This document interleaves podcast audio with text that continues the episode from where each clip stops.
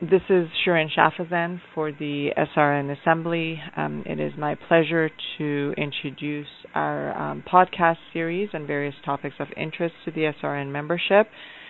Um, today, I have the opportunity to speak to Dr. Bradley um, regarding central sleep apnea, heart, heart failure, and its treatment. Dr. Bradley is a respirologist, professor of medicine, and director of the Division of Respirology and the Center for Sleep Medicine and Circadian Biology at the University of Toronto in Canada. He also directs the sleep research laboratories of the United University Health Network, Toronto Rehab Institute, and Toronto General Hospital, and holds the Clifford Nordal Chair in Sleep Apnea and Rehabilitation Research. He is the current principal investigator of a multinational randomized uh, clinical trial, the ADVENT HF trial, to determine whether treating sleep apnea in patients with heart failure will reduce morbidity and mortality. He holds peer-reviewed grants from the Canadian Institutes of Health Research, the Heart and Stroke Foundation of Canada, the Ontario Centres for Excellence in Ontario Brain Injury Federal Development Program, and has published over 240 papers and book chapters on sleep apnea and related topics. It is a pleasure to have Dr. Bradley um, talk to us about sleep disordered breathing, heart failure, and its treatment. So, thanks, uh, Dr. Bradley, for agreeing to participate in this podcast. Um, as you know, the recent uh, SERVE HF study that was just published in the New England Journal of Medicine, September of 2015, has caused quite a stir in the sleep community, and I was hoping that you could share with us some of your thoughts on the main findings of this study. Well, it was a very interesting study, and I congratulate the uh, investigators for completing it because I know how difficult it was basically they took 1,325, 52 patients rather, with uh, uh, heart failure with a low ejection fraction of 45% or less, and with central sleep apnea defined as at least 15 apneas and hypopneas per hour sleep, uh, with uh, greater than 50% of them being central. They randomized them to a control group who received optimal medical therapy for their heart failure but no therapy for their central apnea, and an adaptive servo ventilation group who received the ResMed adaptive servo adaptive servo ventilation device or ASV uh, to treat their central sleep apnea. They were then followed up for uh, a composite endpoint of all-cause mortality, uh, cardiovascular hospitalizations, um, uh, and um, ICD discharges.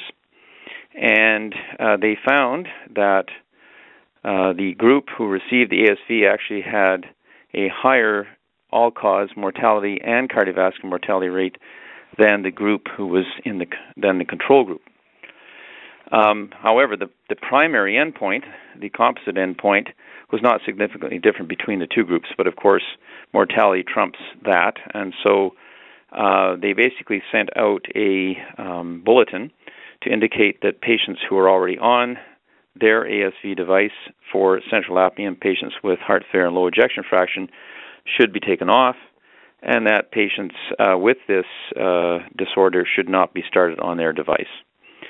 So that's the long and short of it. And so, given that uh, you know you have considerable experience in this arena, what do you think? Or you would have to speculate because no one really knows at this point. We don't have enough information about what the potential mechanisms could be that ASV may be increasing mortality. Mm-hmm. What would you um, hypothesize maybe some of the mechanisms? Well, there's two uh, main possibilities. The first is that their device, the ASV device made by Re- uh, ResMed, uh, has an algorithm in which the um, default end expiratory pressure is five centimeters of water, and the default um, pressure support is three. So that's a total of eight centimeters of water on every inspiration. Um, we know that if you have if you have a normal heart and you apply positive airway pressure of any kind, particularly CPAP, your cardiac output will drop because cardiac output is preload dependent in normal individuals. That's been known since 1949 when Cournand first described it. And in fact, in that uh, paper he wrote, he said, therefore, positive airway pressure should not be used in patients with heart failure. So a lot of people have forgotten that. In any case, if you have an elevated wedge pressure and you have pulmonary congestion, obviously your preload is too high. So, if you apply positive airway pressure under those conditions, you can actually augment cardiac output by improving interventricular interactions. And I won't go into the mechanism how that works. But in any case, if your wedge pressure is low and you apply positive airway pressure, you can actually cause a fall in cardiac output. If it's high, you generally cause an increase. So, we don't know what the wedge pressures were in their patients, but it's it's off. It's possible that the relatively high default pressures on their device cause cardiac output to fall. Now, if that happens, then you'll get a reflex increase in sympathetic nervous system activity. And the excess mortality in their trial was due to out of hospital sudden death, and they assume it was um, uh, arrhythmic. So the possibility is that although they weren't on the ASV device at the time they died, the um, the reduction in cardiac output caused by the ASV might have activated the sympathetic nervous system and increased the risk of uh, cardiac arrhythmias, but that's all speculation. The second possibility is that uh, with these, again, high default pressures, they may have caused relative hyperventilation. Even though the device is supposed not supposed to do that, it might have done that, and if it had done it, it would have made the patients more alkalotic, and therefore also subject to uh, higher risk of, cardi- uh, of cardiac arrhythmias. So those are the two potential mechanisms I can think of. There may be others, but I'm not sure what they might be. There's also a theory floating around that perhaps in some way central apnea is just a surrogate marker, um, and in fact, or, or, or something in the mechanism is that if we actually treat central apneas, we're doing more harm than good. It's like a protective mechanism that we're now mm-hmm. uh, getting rid of. Um, yes. Any thoughts to that? Yes, that is a possibility, and that that was first put forth by Matthew Naughton. Uh, basically, and we've uh, actually have some data to suggest that. We published a paper last year in the uh, American Journal of Respiratory and Critical Care Medicine where we showed, using a technique called digital plethysmography, that uh, when you're having obstructive apneas and you have heart failure, your cardiac output drops during the obstructive apnea and overnight actually decreases by about 15%. In contrast, in central apnea, the cardiac output actually goes up during the central apnea and goes down during the hyperpnea. Now, the possible reason for that is that the generation of negative intrathoracic pressure, which increases preload and reduces and uh, increases afterload at the same time, uh, could have adverse effects on the heart that are reversed by using CPAP. And in fact, we showed that uh, when we reversed obstructive apnea in patients with heart failure, the, the reduction in cardiac output that occurs overnight no longer occurred. So we reversed that.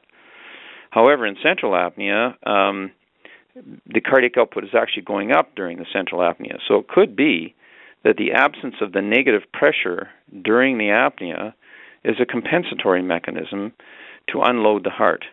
Now, the reason I say that is because we do see um, in patients about oh, 15% of patients with heart failure and, and obstructive sleep apnea will convert to central apnea overnight. And when they do that, um, their uh, the length of their um, Cheyne-Stokes respiratory cycle goes up, and their circulation time goes up, meaning that the cardiac output has fallen. So they convert from obstructive to central apnea in the face of a fall in cardiac output, suggesting that perhaps it's a last ditch mechanism to try and protect the heart from the negative intrathoracic pressure uh, so that we don't get uh, augmentations, uh, adverse augmentations in um, preload and afterload. So that's another possibility. And if you take that away, perhaps that could do harm. And um, I'm trying to tie it in with your own experience uh, with the CANPAP study and sort of the, uh, the post hoc analysis that uh, um, you did and it was published several years ago.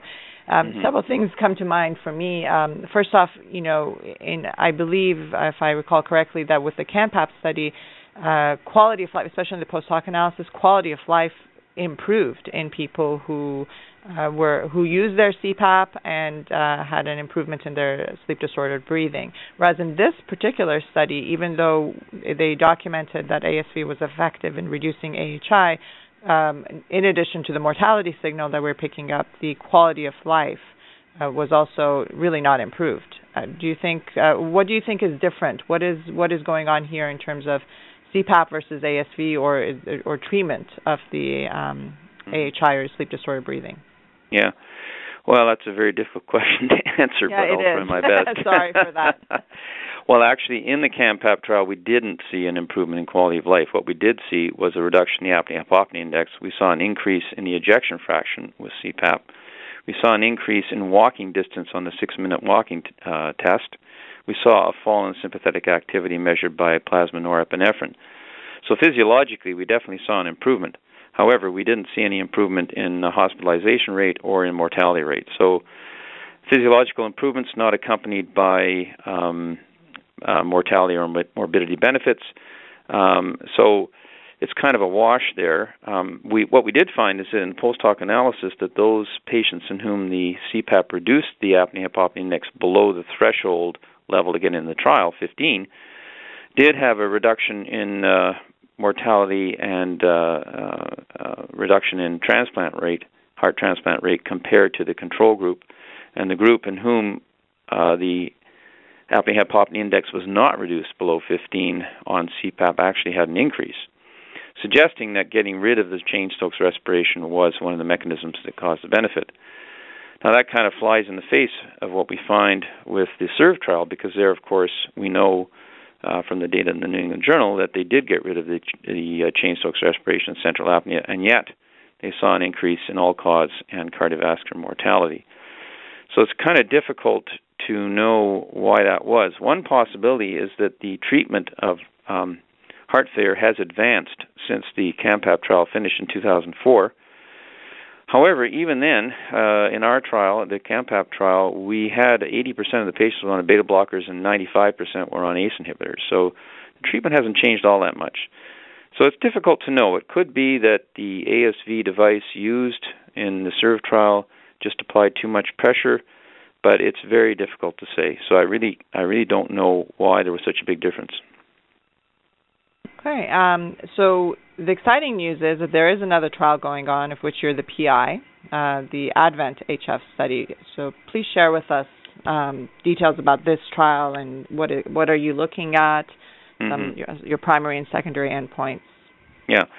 Well, it's similar to the um, SERVE HF trial in that we're looking at patients with uh, heart failure and systolic dysfunction with an ejection fraction of uh, um, uh, less than 45% um, on optimal medication.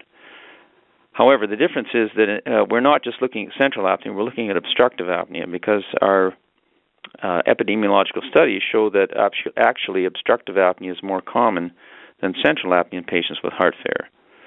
Uh, so what we're doing is we're using the Res- Philips Respironics ASV device, which, unlike the Respironics device, or the sorry, the ResMed device, um, has an algorithm that treats both obstructive and central apnea. So it automatically adjusts the EPAP or CPAP to get rid of obstructive apnea, and it automatically adjusts the IPAP to get rid of central apnea. So it's a little bit different.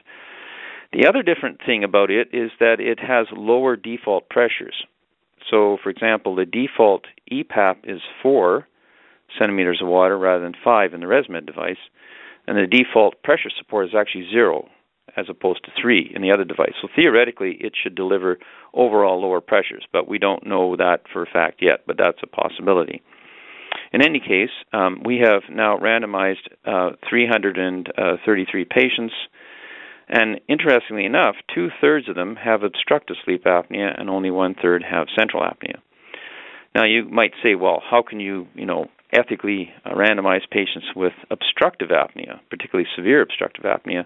Well, the answer to that is uh, in the heart failure population, uh, pa- most patients do not complain of daytime sleepiness, no matter how severe the sleep apnea is.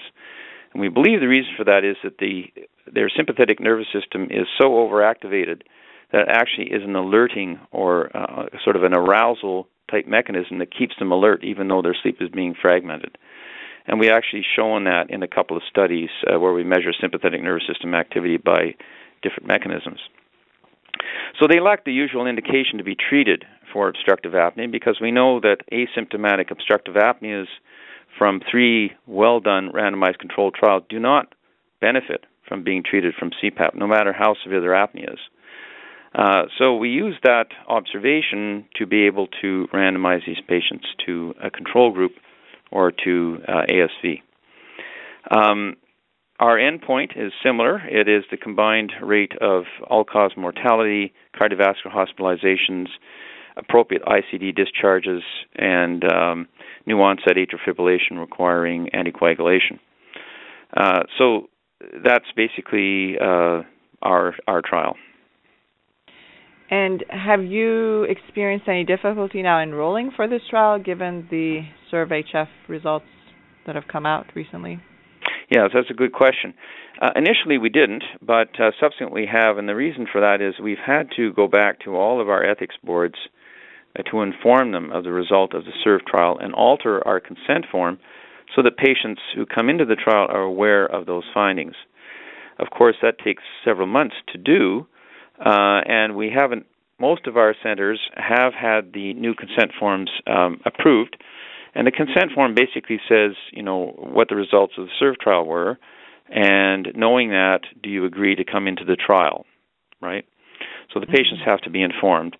And as I said, we the, our enrollment has declined as a result of that, but I don't think it's because uh, we're losing patients or losing interest. It's simply because of the lag time between making the uh, application to the ethics committees and getting the approval to go ahead. So, for example, in our center in Toronto, uh, we got very uh, quick ethics approval uh, to enroll patients with both central and obstructive apnea as long as they were aware of the SERVE results and we're continuing to roll at the rate we did before. Other centers are not not as quick, and therefore uh, their enrollment has gone down somewhat. What is the sample size that you're looking for? Is this an event-driven trial, just as the SERVE trial? Yeah, it's an event-driven trial. So we're looking for 514 events. Uh, I, I can't tell you how many have right now. Um, actually, we're just uh, getting the data ready to send to our Data and Safety Monitoring Committee uh, who will then have a look at it and decide whether uh, they recommend continuing the trial or not. So I'm not I'm not sure how many uh, primary endpoints we have at this point. Okay. So here's the million dollar question. Uh, given the state of knowledge today and the fact that it's going to be a while yet before we see the results of your trial, what would you recommend uh, for the treatment of patients who have central predominant sleep apnea and ejection fraction less than 45%? For your own patients, what are you recommending? I recommend no specific treatment for that outside of the uh, out of a, ran, of a randomized controlled clinical trial, just as Dr. Pack and his colleagues said in the editorial in the New England Journal of Medicine. The reason we're doing this trial is because you see the ASV devices that are on the market that were approved by the FDA and the CE mark in Europe and and whatnot. The only thing they had to show is that they, you know, got rid of central apnea. They didn't have to show that they improved cardiac outcomes.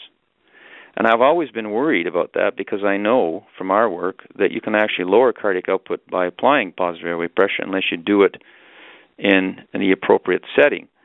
Uh, so I would not recommend uh, ASV or other positive airway pressures for anybody with heart failure and uh, low ejection fraction and central apnea at this point. The real $64,000 question is what do you do about obstructive apnea? Well, with obstructive apnea, obviously, if something's somebody's symptomatic, they're sleepy, they're waking up choking, they have headaches in the morning, of course you should treat them because we know that their quality of life will improve.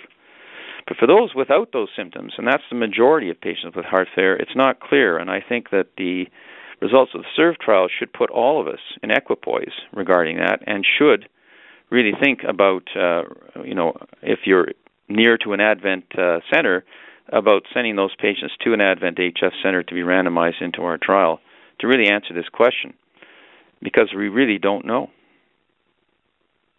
Very good. Well, thank you so much for your time sharing your thoughts with us and the ATS SRN community. Um, and hopefully, we'll be able to talk to you again on some other topic. Well, thank you very much. Uh, I really appreciate the opportunity to uh, speak with you.